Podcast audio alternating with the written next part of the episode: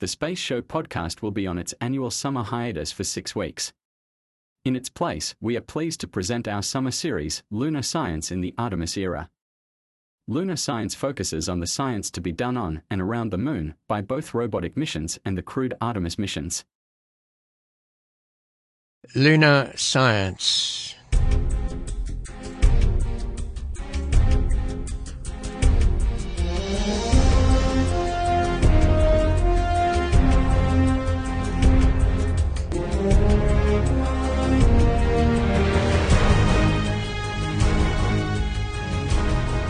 surface uh, is fine and powdery. I can pick it up loosely with my toe. It does adhere in fine layers like powdered charcoal to the sole and sides of my boots, but I can see footprint of my boots and the tread and the fine sandy particles.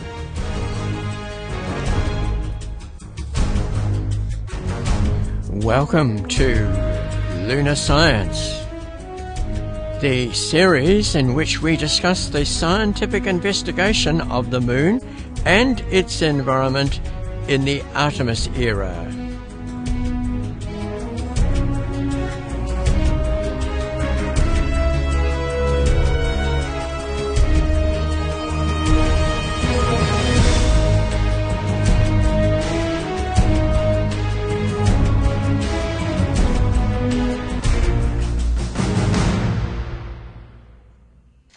One of the unsolved problems of human spaceflight outside the Earth's magnetosphere is radiation. As we shall hear in this, our 13th episode, there are two main sources of radiation. The first is cosmic rays. These are mainly protons traveling at near the speed of light. The second is the solar wind, which consists of fast moving protons and electrons coming out of the sun. Both can damage plant and animal cells, ionizing the molecules that control cell function. Harlan Spence is the director of the Institute for Study of Earth, Oceans and Space at the University of New Hampshire. He is also principal investigator in charge of the Cosmic Ray Telescope aboard the Lunar Reconnaissance Orbiter, which has been circling the moon since 2009. So the third one is again a very practical one, and it comes down to what does this radiation environment that we're measuring in, in this um, at the moon in terms of permission, permissible mission duration. So this was some work that um, we've done in uh, concert with uh, NASA Langley to identify and inform NASA the um, and uh, what we're able to do is use our measurements and uh, over the course of the entire mission. And then uh, with the best models we have of radiation transport and understanding uh, how you convert dose in a a sensor to effects in a human, uh, and we can, uh, including the biology that's different between male and female astronauts behind a certain amount of shielding, we're able to, for the characteristic changes of the environment, mostly driven here by um, galactic cosmic rays, so those that variation you see is the solar cycle. Uh, at for the lunar gateway or a lunar landed mission, typically, if you're looking at a 30 day mission, um, that turns out to be well below this quantity called permissible uh, mission duration, which is hundreds of days. Uh, and this is not true for Mars. For Mars, if you're in a Hohmann transfer orbit, um, that's 275 days. So uh, for current kind of situations, it becomes dicey for a round trip to be within the uh, risk limit uh, and so maybe there are high energy orbit solutions, but I think this is another reason why Moon first, figure it out, we'll work on shielding and uh, uh, other destinations later. Um, I believe that, again, humans are essential for this exploration. And because of that, there's always going to be risk, maybe residual risk, but maybe even primary risk in some cases from space radiation. So um, we can imagine uh, a, an array of instruments that range in capability. We could have very simple instruments that provide more or less a monitoring that that maybe it's almost a binary measurement. Things are bad. You better get to a safe place. Sharmila Bhattacharya is a space biology program scientist at NASA. She studies interplanetary space radiation. So I'm going to talk a little bit more about the three topics, the radiation, the partial gravity, and, and the idea of the combination of the stress. So in terms of radiation, you know, what are we talking about? You know, what, what can we anticipate? So um, what you see here is this image and this blue marble here is us on Earth um, and Earth's surface. And we are lucky in that we're protected by this magnetic field, so to speak, uh, a magnetic shell around us that deflects a, a large amount of the um, charged, heavily ionizing particles that are part, part of the deep space radiation environment. So we're protected on the Earth's surface from a lot of that. However, as we go beyond this and we go towards the moon um, and Mars and, and so on, we then breach this protective sphere um, and we're exposed to this environment. Um, and what does this environment consist of? You have the galactic cosmic radiation. Uh, this, these are um, heavy ions. They're charged particles like um, iron, carbon, silicon, oxygen, etc., that can be very damaging to biology. Have a lot of energy, and they can really, really um, damage biology uh, when they go through the tissue. Solar particle events, so these are related to the sun's activities, and you can have things called, for example, coronal mass ejections, which release large amounts of protons, which again can be very harmful for biology. These protons can be more easily shielded against compared to the galactic cosmic radiation particles. But the problem is that these solar particle events and the coronal mass ejections are hard to predict. We haven't yet figured out um, how exactly to anticipate when they're going to happen. And so, uh, you know, if, if we were to know when they were going to happen, you know, we would bring astronauts and people back into shelter uh, in the habitat. The galactic cosmic radiation, on the other hand, is more predictable. It's continuously there. Uh, but it's very hard to shield against. Um, and as we mentioned, you know, these particles can, can really affect biology. So, what are the limits of life in space as we know it today? So, we have done during the Apollo years, we humans have done 12 and a half days on lunar round trip missions. Um, and that was the deep space environment. Now, we've done longer durations in space, but that's been in low Earth orbit. So, on the International Space Station, crew have stayed for, you know, much longer periods of time, you know, over a year, a year and a half, and so on. And so, with this in mind, I have an example uh, of a couple of papers. Some work was done um, and, and published in 2008 that showed that astronauts that had spent six months in low Earth orbit had increased, statistically measurable increase in chromosomal abnormalities in their white blood cells, in the lymphocytes. So these were measured in the lymphocyte. And there was a statistically significant increase in chromosomal abnormalities. This increase was 1.5 to 1.8 times more than pre-flight levels. And a large fraction of this damage uh, is thought to come from the galactic cosmic radiation, which, as I mentioned, are these heavy ions. So in this paper from Schramm et al., uh, what they did is to do an estimation of if you estimate, you know, looking at this lymphocyte damage, if you estimate over time and remember that a Mars mission will be something like a, over a two to three year period. When you estimate over time what the, the translocations per uh, cell in this, you know, in the, in the white blood cell system, if you, if you look at that again, uh, the, this in the filled in the, the dark circles is the damage you would expect to see on the ISS. This, on the other hand, is the estimated damage that you would see in deep space. And so you can see that there is uh, definitely expected to be much increased uh, damage to the biological system uh, due to these, um, you know, increased exposure to this galactic cosmic radiation. Although the ISS, the International Space Station, orbits the Earth at an altitude of 400 kilometres, well within the protective magnetosphere, it is still a good testbed for testing radiation exposure. The unit of radiation exposure is the sievert. One sievert is placing one joule per kilogram into a biological organ. Anirudha Dixit from the Kennedy Space Center explains.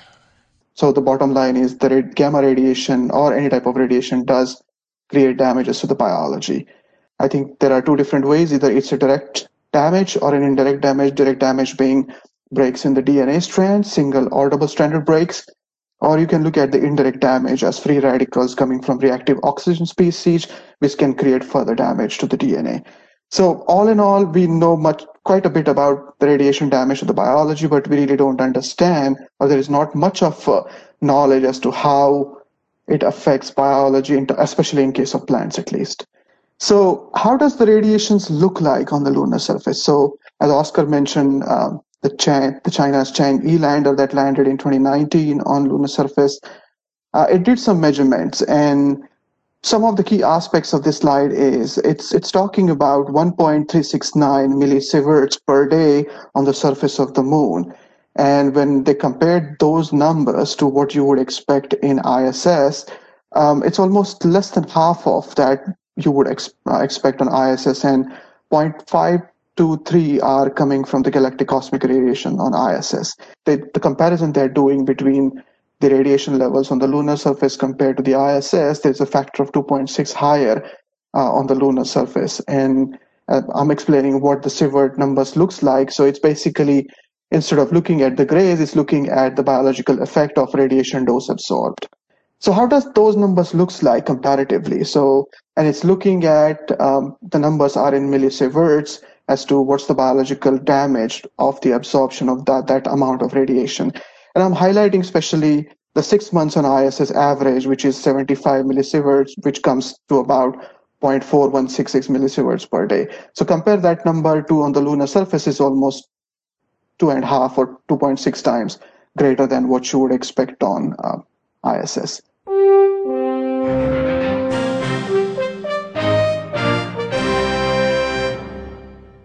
Canadian Ian Mann of the University of Alberta is working on an instrument to monitor space radiation. He gives it the name SWEPT, S-W-E-P-T, for Sweeping Energetic Particle Telescope.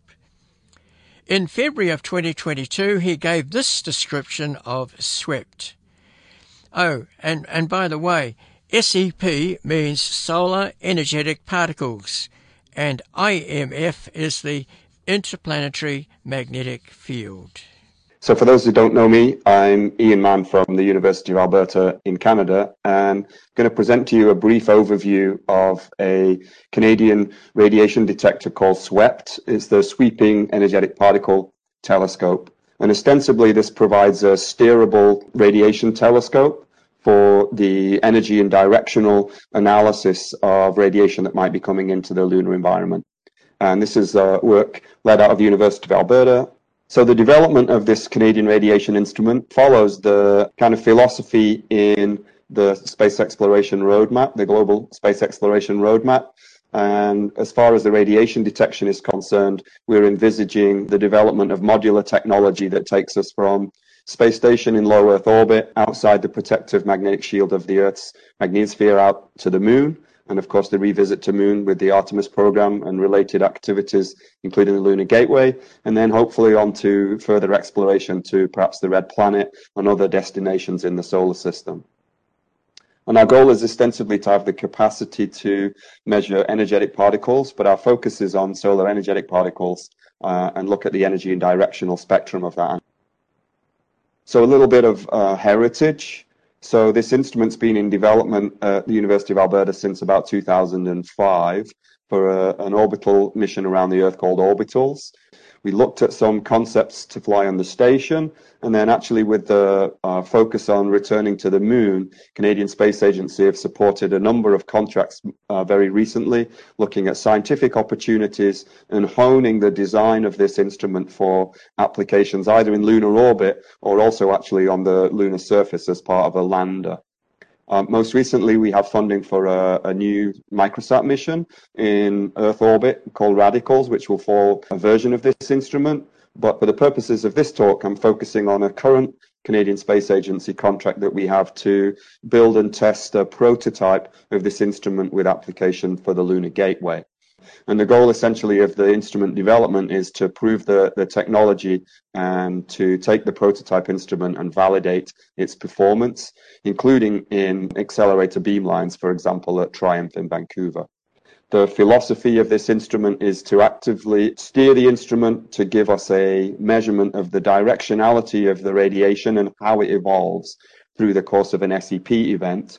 Uh, and that's very important because how that radiation is processed then will impact uh, anything in the vicinity, electronics, and of course, most importantly, any astronauts inside the gateway or indeed on the lunar surface. And the processing of that radiation, especially the SEP protons, is important because the secondary production, for example, neutrons inside the gateway will be of significant uh, biological impact for astronauts that are in, in, in board at the time.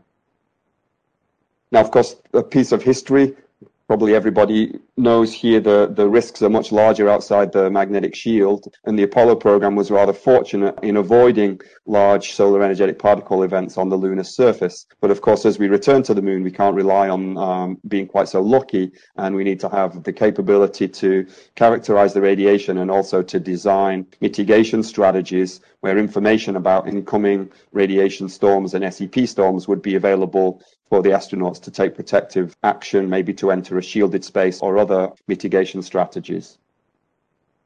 Looking forward to the challenges, of course, the number of these SEP events peaks at solar max, and so there's an unfortunate, perhaps, coincidence between the start of the Artemis program and the time of the next solar maximum.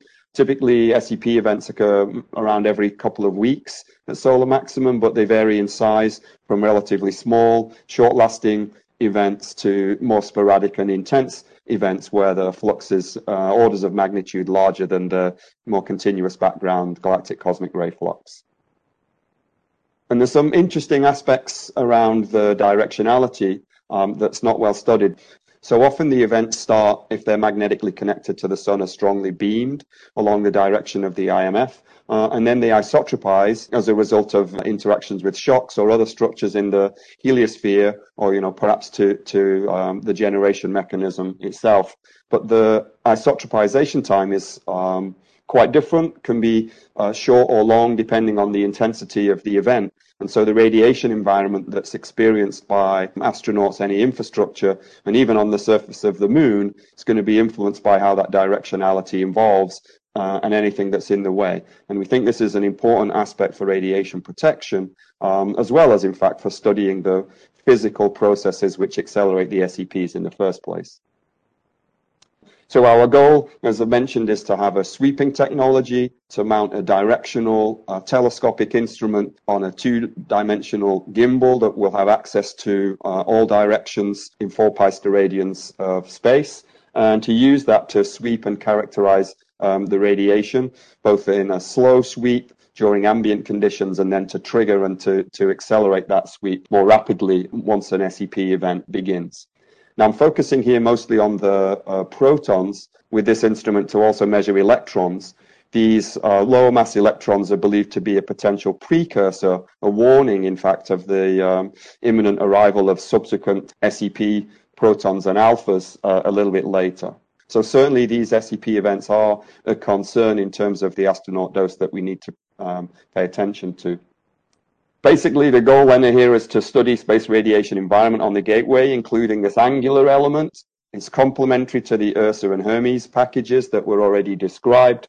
And significantly, the steerable capability also allows us to avoid perhaps some of the protrusions and obstructions that might impede measurements, for example, on merit as part of the Hermes payload clear applications to space health, and as I've mentioned, um, to test some of these uh, algorithms I guess finally, I just mentioned the complementarity of other measurements and scattering from the regolith. So understanding the backscatter of particles from the regolith might give us a mechanism to understand some of the characteristics, perhaps even the water distribution that exists within the lunar, lunar regolith. Uh, based on these crater observations, it suggests that might be something of value. And you could combine these measurements in orbit with uh, others uh, on the surface, or to use the periapsis passes to start to look at some of these characteristics, at least over the over the pole. Thank you for your attention.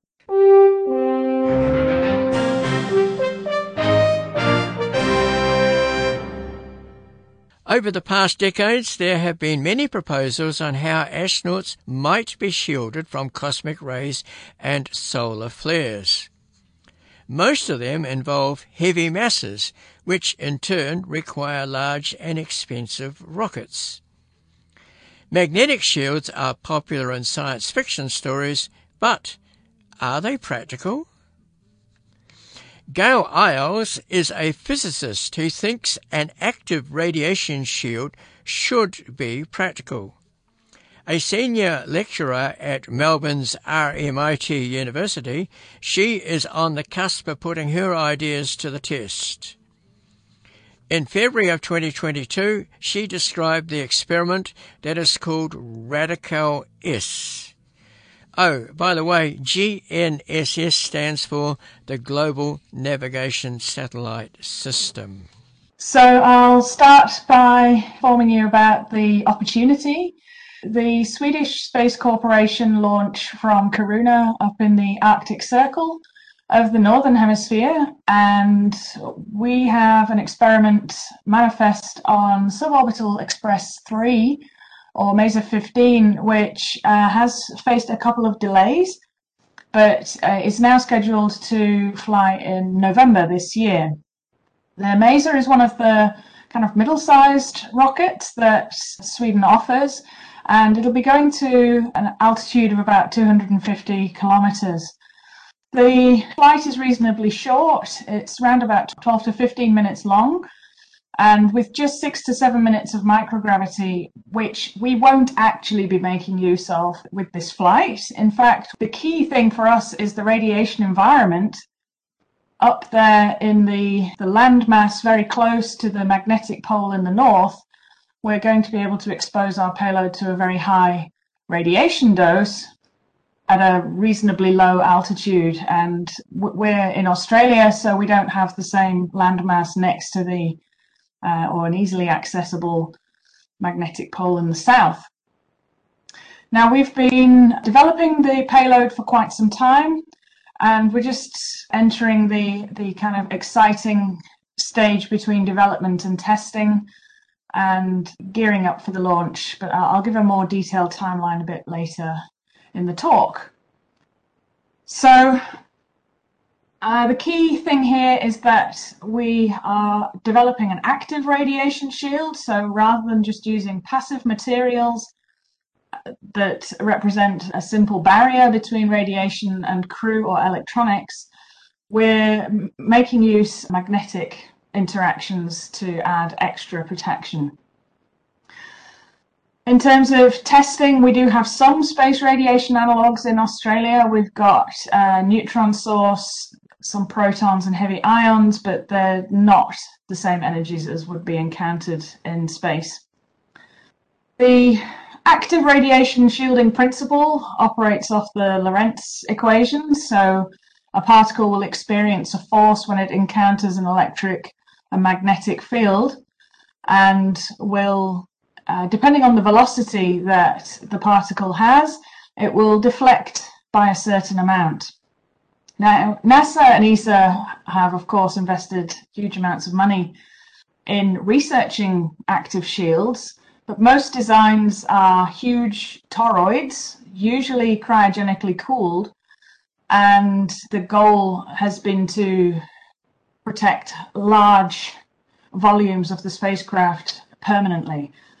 And our project adopted a completely different approach from, from the get go on the assumption that launching these huge, massive things that require a lot of operating materials and costs are not fit for launch and not fit for long-term operation.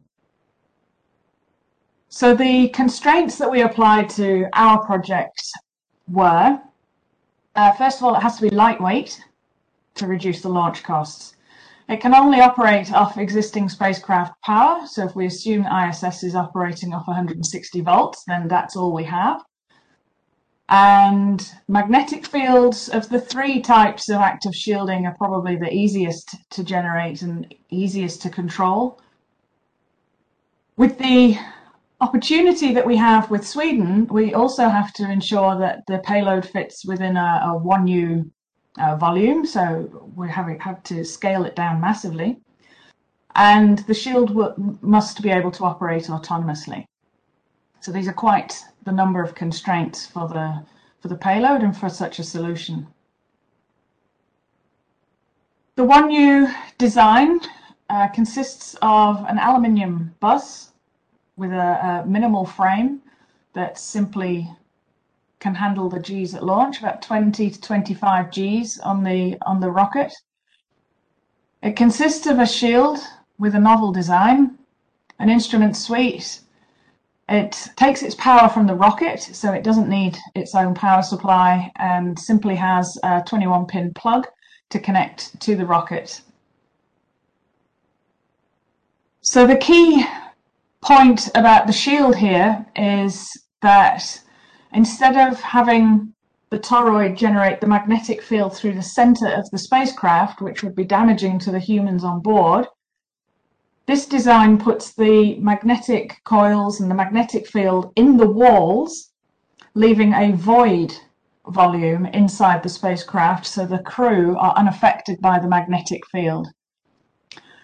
The active components comprise of polyethylene slabs with copper coils wound around.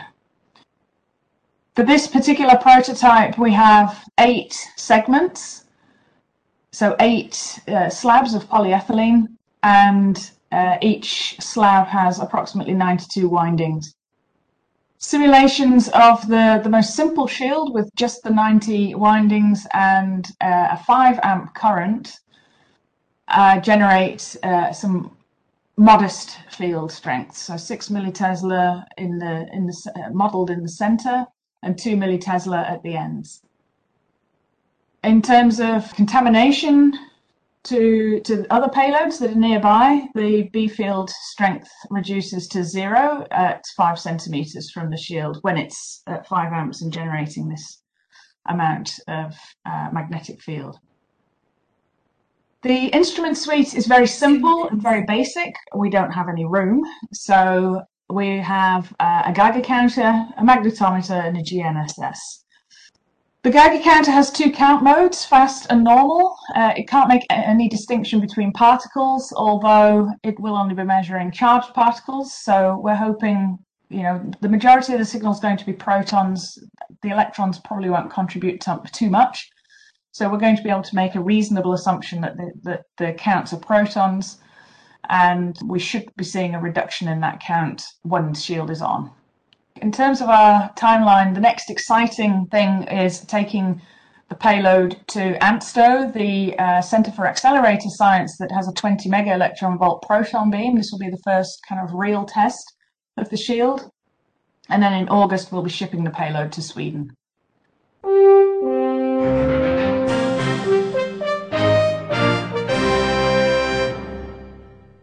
No matter whether they are on the moon or Mars, or en route to or from, astronauts will need to be alerted to space weather events. To that objective, NASA has established a Space Weather Analysis Office at the Goddard Space Flight Center. Now, first, uh, some of those pesky acronyms. ISS is the International Space Station. JWST is the James Webb Space Telescope. Ingenuity is a helicopter flown on Mars. And MAVEN is a spacecraft orbiting Mars with the task of measuring the effect of the solar wind on the Martian atmosphere. SRAG is the Space Radiation Analysis Group.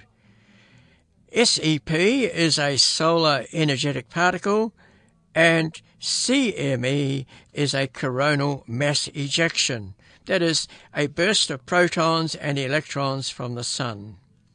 Well, this talk was given in February of 2022 by Yaireska Collado Vega, the director of the Moon to Mars Space Weather Office at the Goddard Space Flight Center.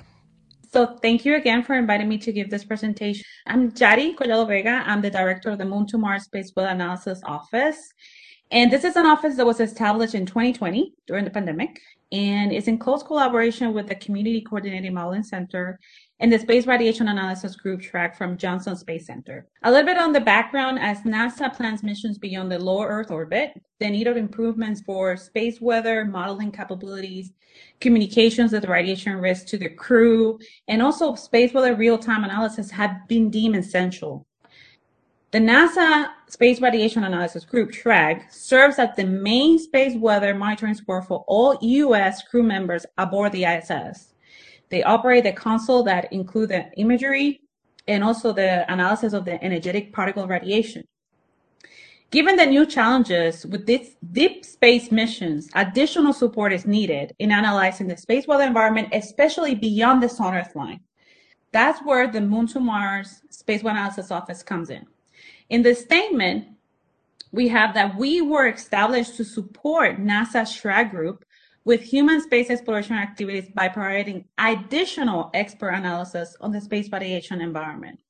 And I want to pinpoint the additional part because NOAA SWPC will remain and still remains the primary forecasting office for SRAG. This is not going to change. We're not here to step in the toes of anybody. We're actually providing a secondary expert support by analyzing state-of-the-art space weather models that are actually tailored to SRAG needs we're going to help SRAG make informed decisions of SEP event likelihood, intensity, and duration with for those human exploration missions to the moon and then in the future to Mars.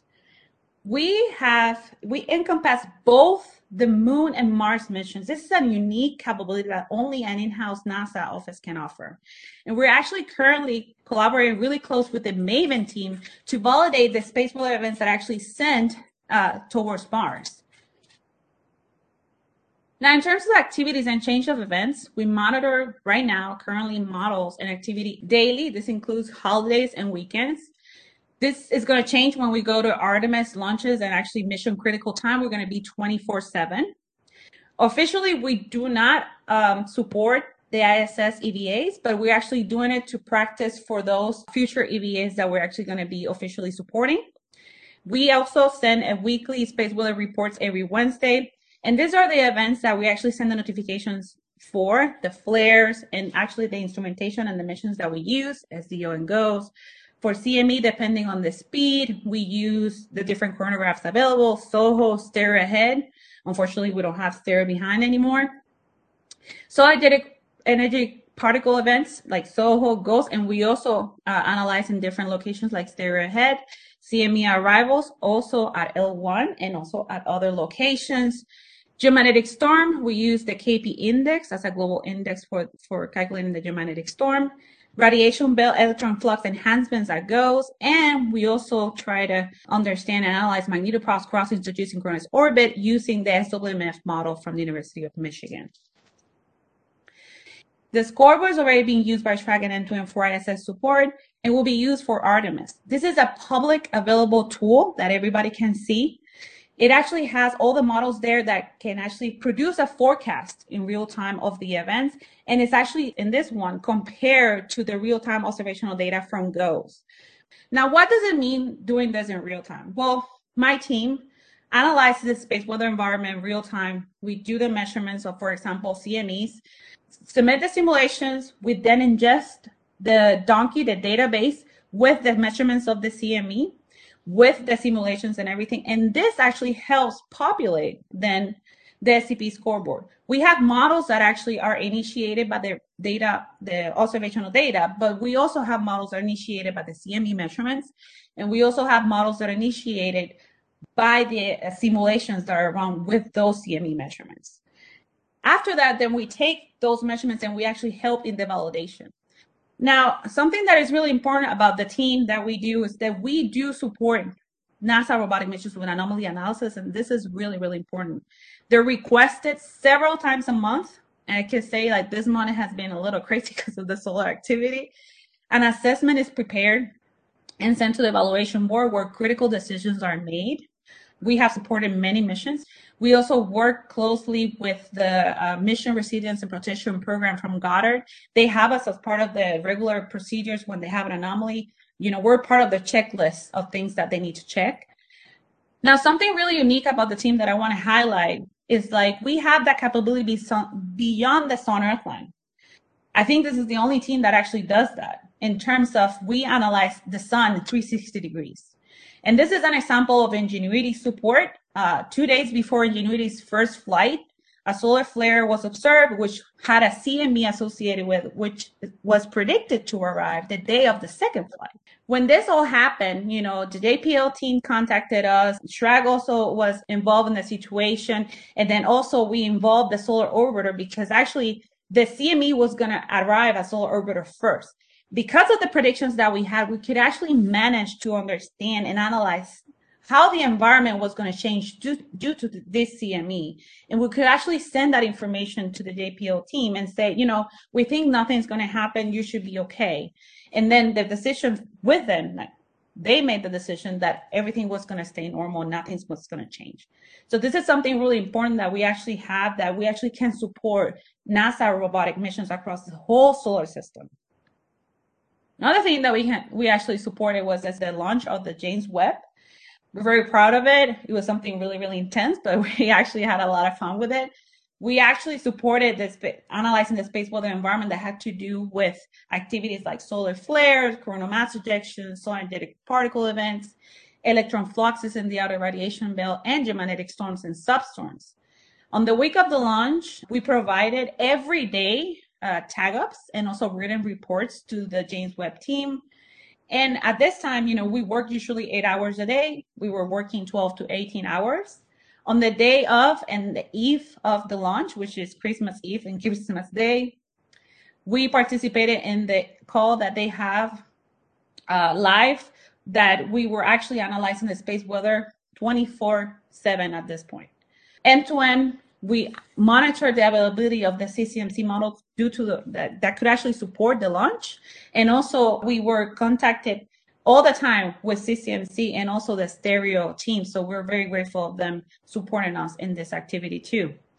And, you know, we have been still supporting the, the mission uh, with post-launch operations and anomalies, uh, just to make sure that everything's okay. So in summary, uh, given the new challenges, uh, additional support is needed. This whole has to do with the deep space exploration missions, and M2M will address it by analyzing state-of-the-art space weather models tailored to SRAG needs, and it's an additional support that's definitely needed. And we will continue to support NASA robotic missions with the space weather assessments and anomaly analysis.